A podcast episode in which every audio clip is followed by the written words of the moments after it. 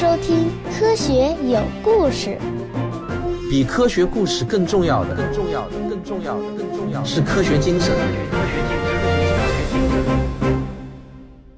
首先啊，要更正一个错误啊。上期节目我说卵子比精子大二十五万倍，抱歉啊，这个是我弄错了直径和半径，实际上呢是三万倍，而不是二十五万倍。那我们今天继续来讲细胞。细胞被比喻为很多种东西，从一个复杂的化学工厂到一个拥挤的大都市。但是啊，类比呢是科普的写作手法，永远不能真实完整的反映事物的全貌。这些比喻啊也不例外，它只能帮助我们建立一定的概念。当然呢，这好过完全没有概念。说它像一个工厂，是因为里面确实进行着大规模的化学活动。说它像一个都市呢，是因为里面拥挤不堪、忙忙碌碌，充满着各种互动，看似混乱和随机，实则呢自成体系。但是啊，细胞却比你看过的任何一个工厂和大都市都更加奇特。我们从何而来？要去向何方？一个星球，一个实验，请听我为您讲述。有关宇宙、自然、生命的简史。首先，在细胞的内部根本就没有什么上下之分，因为重力对细胞大小的东西啊几乎不起作用。它的每一处原子大小的空间都被充分的利用，活动无处不在，电流四处流动。你可能感觉不到可怕的电流，但你确实啊带着电。我们吃入的食物和吸入的氧气都会在细胞中激发电流。之所以我们不会互相电倒，也不会一屁股把沙发给烧焦了，只是因为啊，这一切发生的规模极小，电压只有零点一伏，传输的距离呢也只能用纳米来计算。我们平常用的电池的电压啊，那一般都是一点五伏。巧的是啊，电池和细胞的英文单词都是 cell。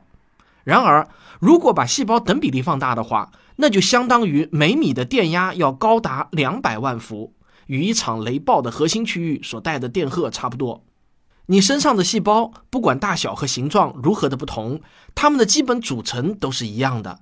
它们都有一层外壳或细胞膜，有一个细胞核，里面包含着维持生命所必需的基因信息。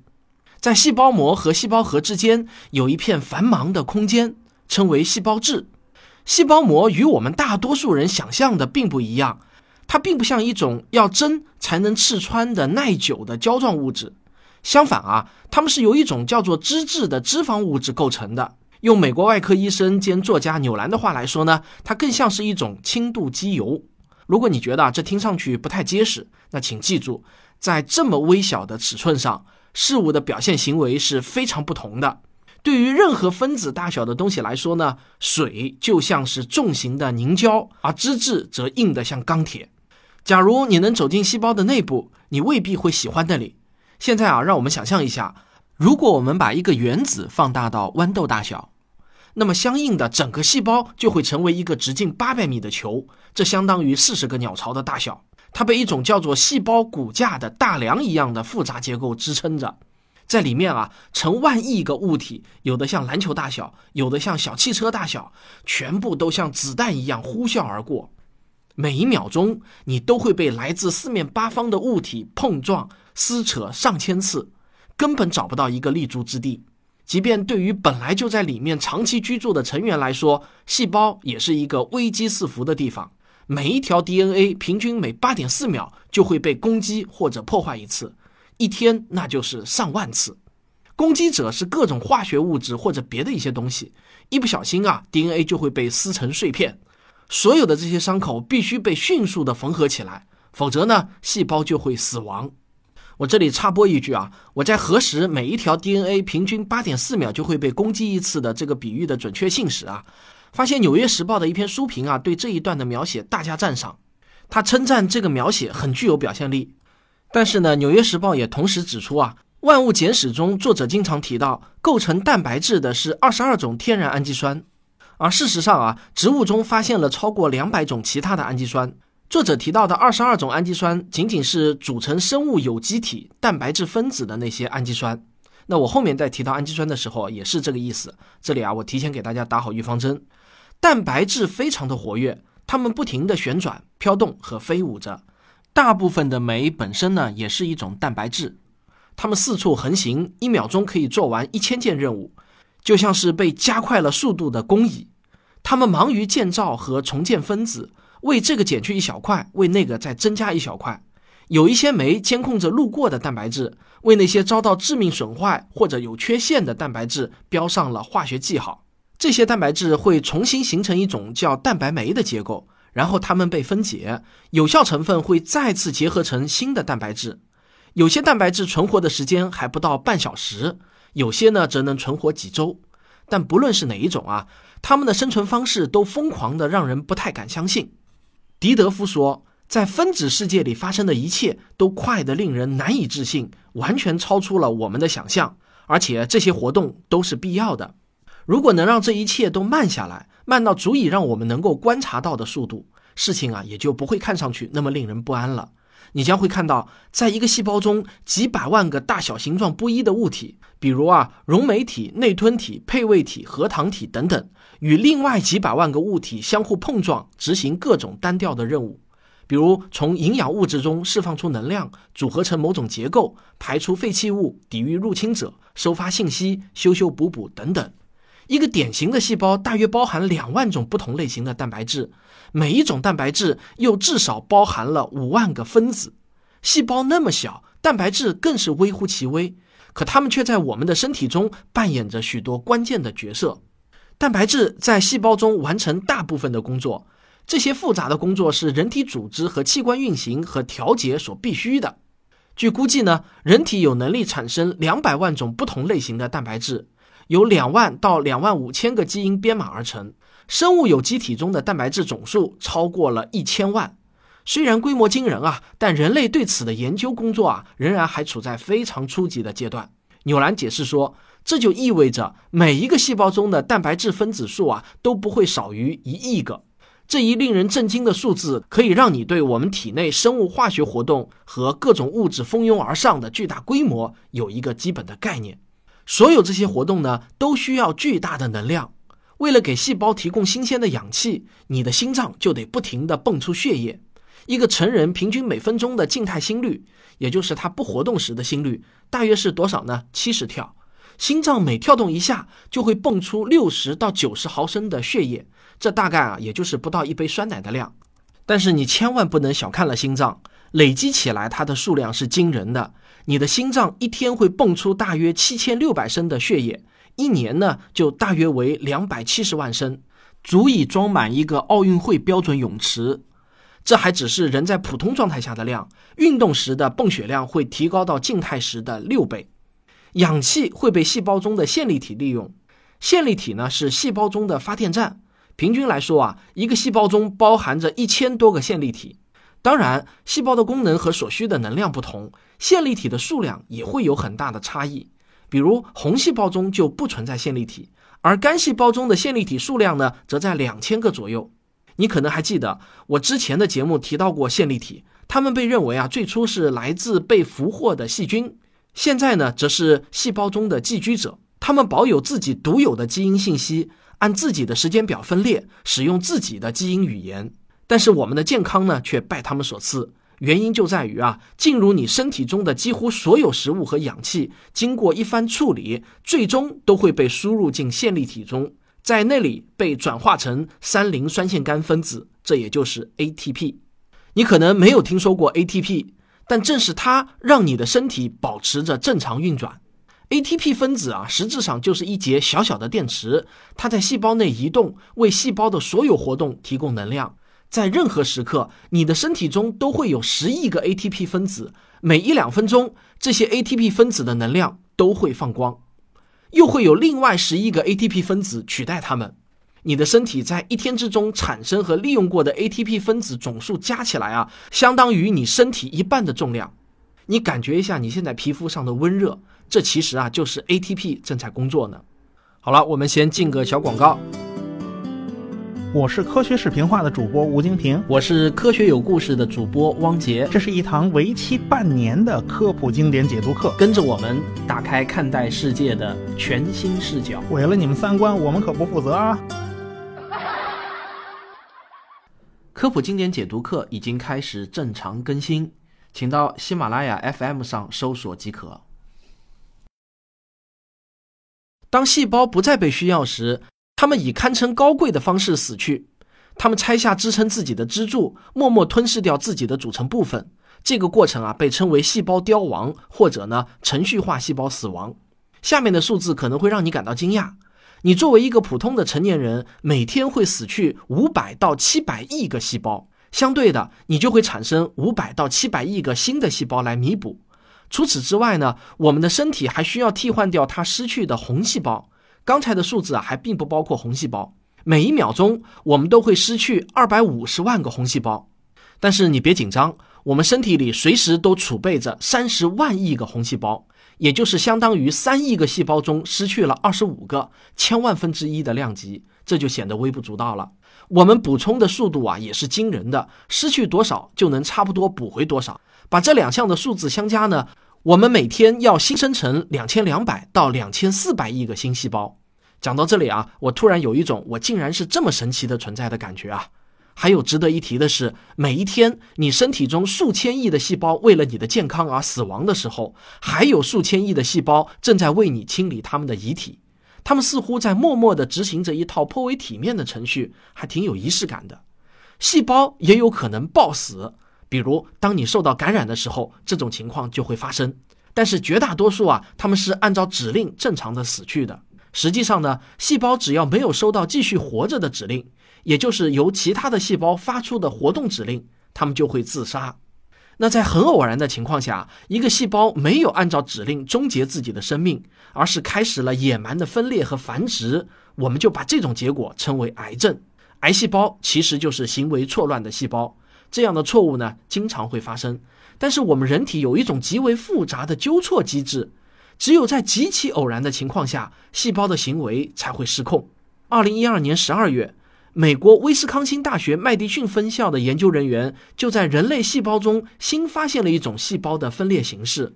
研究人员表示，这种形式在缺陷细胞分裂的过程中起着自然备份的作用，可以阻止一些正常细胞向癌细胞转化。平均而言呢，每十亿亿次细胞分裂才会让人遭受一次致命的疾病。那从概率的角度而言啊，罹患癌症实在是一种坏运气。但是啊，恐怕比患上癌症更让人觉得恐怖的呢，就是癌细胞的扩散了。这些年对此的研究也一直在获得进展。我和大家分享其中的一则消息啊，二零一七年的七月，宾夕法尼亚大学佩雷尔曼医学院的研究人员有了一些新的发现。他们的研究试图搞明白，为什么某些类型的乳腺癌会比其他类型的对人体的侵略性更强呢？我们知道，除了癌细胞外，人类的肿瘤中还含有一些正常的细胞，比如成纤维细胞和各种免疫细胞。但是呢，狡猾的癌细胞会把这些正常细胞也拖下水，来达到肿瘤变大、转移的目的，还会一起抵抗治疗。经过研究发现啊，肿瘤内的某些成分能够模拟类似病毒的作用，可是，在大多数的情况下，这些肿瘤内并不存在病毒感染。所以呢。是有一种物质起到了病毒的作用，但又不是病毒。随着研究的深入啊，研究人员发现，癌细胞会指示成纤维细胞，这也就是我刚才说过的肿瘤内正常的细胞，让它们分泌外泌体，而这些外泌体呢，富含一种特定的 RNA，它具有类似病毒 RNA 的特殊末端。在乳腺癌细胞的指导下，这种 RNA 会欺骗细胞对外泌体做出如同病毒感染一样的响应。研究人员发现，某些参与研究的乳腺癌患者的血液中富含这种与病毒类似的物质，尤其在某些重症患者中，这种物质很常见。可以说呢，它就是细胞胁迫正常细胞就范的帮凶。现在啊，研究人员希望锁定这种物质，来开启治疗的一扇新大门。刚才我说的这些的相关研究成果呢，发表在了著名的《细胞》杂志上。为了帮助大家理解癌细胞的特点，我还特意找了一个视频，是对比癌细胞和正常细胞的分裂有何不同的。你可以在我的微信公号“科学有故事”中回复“癌细胞”三个字，就可以看这段视频了。好，那我们说回普通的细胞啊，细胞让人啧啧称奇的不是它偶尔会出错，虽然呢这也是事实。但真正让人惊奇的是啊，他把一切都打理得井井有条，一干就是几十年甚至上百年。他们的行动很周密，能做到这一点啊，靠的就是源源不断的发出并监视着来自全身的信息流。想想看，这得有多嘈杂吧？信息流涵盖了指令、查询、纠正、寻求协助、更新、分裂或者啊到期的通知。凡此种种呢，细胞却能做到无一遗漏。大多数的信号都通过激素来传递，荷尔蒙由此成了细胞的快递员。勤劳的快递小哥有胰岛素、肾上腺素、雌激素、睾酮，他们最远呢是从甲状腺和内分泌腺的农郊地区赶来的。除了快递，其他信息呢则是发电报送来的，而电报员就是我们的大脑。有时电报也会来自区域中心，不从大脑而从区域中心发报的方式就被我们称为旁分泌信号。最后呢，细胞还会直接和邻居们沟通。事无巨细地确认所有行动都协调好，不出错。最厉害的地方在于啊，这看上去完全就是细胞信手拈来、不费吹灰之力就做成的事情。靠的呢，貌似就是相吸或相斥的元素规则。根据这个规则啊，大家各行其道。细胞行动的背后并不存在某种思考，他所有的行动都不需要我们去操心，一切呢都显得平稳有序，日复一日，年复一年。他所达成的绝不仅仅是细胞内的秩序，而是我们作为生命体内部完美的和谐。我们对此的了解才刚刚开了个头，我们只知道是数不清以兆亿为单位的反射性质的化学活动，造就了一个灵活的、会思考的、擅长做决定的人，就像你和我，好吧？虽然啊，金龟子没有我们厉害，但组成它的细胞原理其实呢也差不多，内在的管理也是很有序的。我只能说，我们该记住，每一个生物都是原子工程学的奇迹。实际上呢，有一些我们认为很原始的生物，但是啊，它们的细胞组织却让我们人类的细胞组织啊相形见绌了。比如说海绵，你把它的细胞分离开来，比如啊，我们使用一种过滤器就可以做到这一点。你把它分离完了以后呢，再把它们倒入溶液中，结果啊，它们会自动重新结合，又变成一条完整的海绵。哪怕你不断的重复这个过程，它们也能一次次的重生。这是因为啊，它们有一种强烈的意愿，这也是包括你我在内的所有生物所共同拥有的愿望，那就是活下去。而这一切都是因为一种神奇而又神秘的分子结构，而这种分子本身却并没有生命，他们的大部分也不做任何的事情，但它是当之无愧的宇宙奇迹。这就是 DNA。为了让你了解 DNA 对我们以及生命科学的重要性啊，我们需要回到一百六十多年前，尚处于维多利亚时期的英国，回到博物学家达尔文想出了那个史上最了不起的创建的那一刻。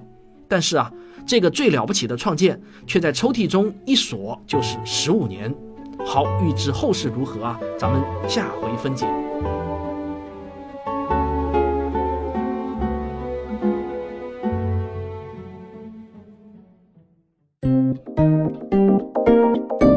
科学声音，我啊刚刚从贵州的平塘县回来，那里有世界上最大的单口径射电望远镜，也就是中国天眼 FAST。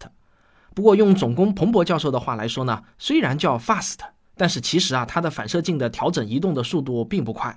这次因为有贵人相助啊，得以一直下到 FAST 的底部去参观考察。在这里啊，也向帮助过我的贵人表示我发自内心的真诚感谢。我这次呢是近距离的亲身感受了一下五百米口径到底有多大。那不到现场啊，只是看看照片或者从遥远的观景平台，你是根本感受不到它到底有多大的。总工说啊，如果 FAST 盛满水的话，可以让全世界的人每人分到四升，就是那种最大瓶的，有一个把手的农夫山泉啊，刚好就是四升。之所以要去这么近距离的考察 FAST。包括方圆十公里之内的角角落落，以及啊当地的居民，为的呢就是把《悟空之战》这部我的科幻广播剧改编成一部科幻的影视大片。不过现在呢，八字才刚刚起了个头，最终能否做成，那是需要方方面面的机缘巧合啊，不能出一点差错。这也不是我一个人的良好愿望就能够决定的。所以啊，希望大家今天能够为未来的这部《天眼之战》的科幻大片点赞祝福。谢谢大家，我们下期再见。别忘了，本期节目呢有一个配套的小视频，就是带你去看一下癌细胞是如何分裂的。你可以在我的微信公众号“科学有故事”中回复“癌细胞”这三个字收看视频。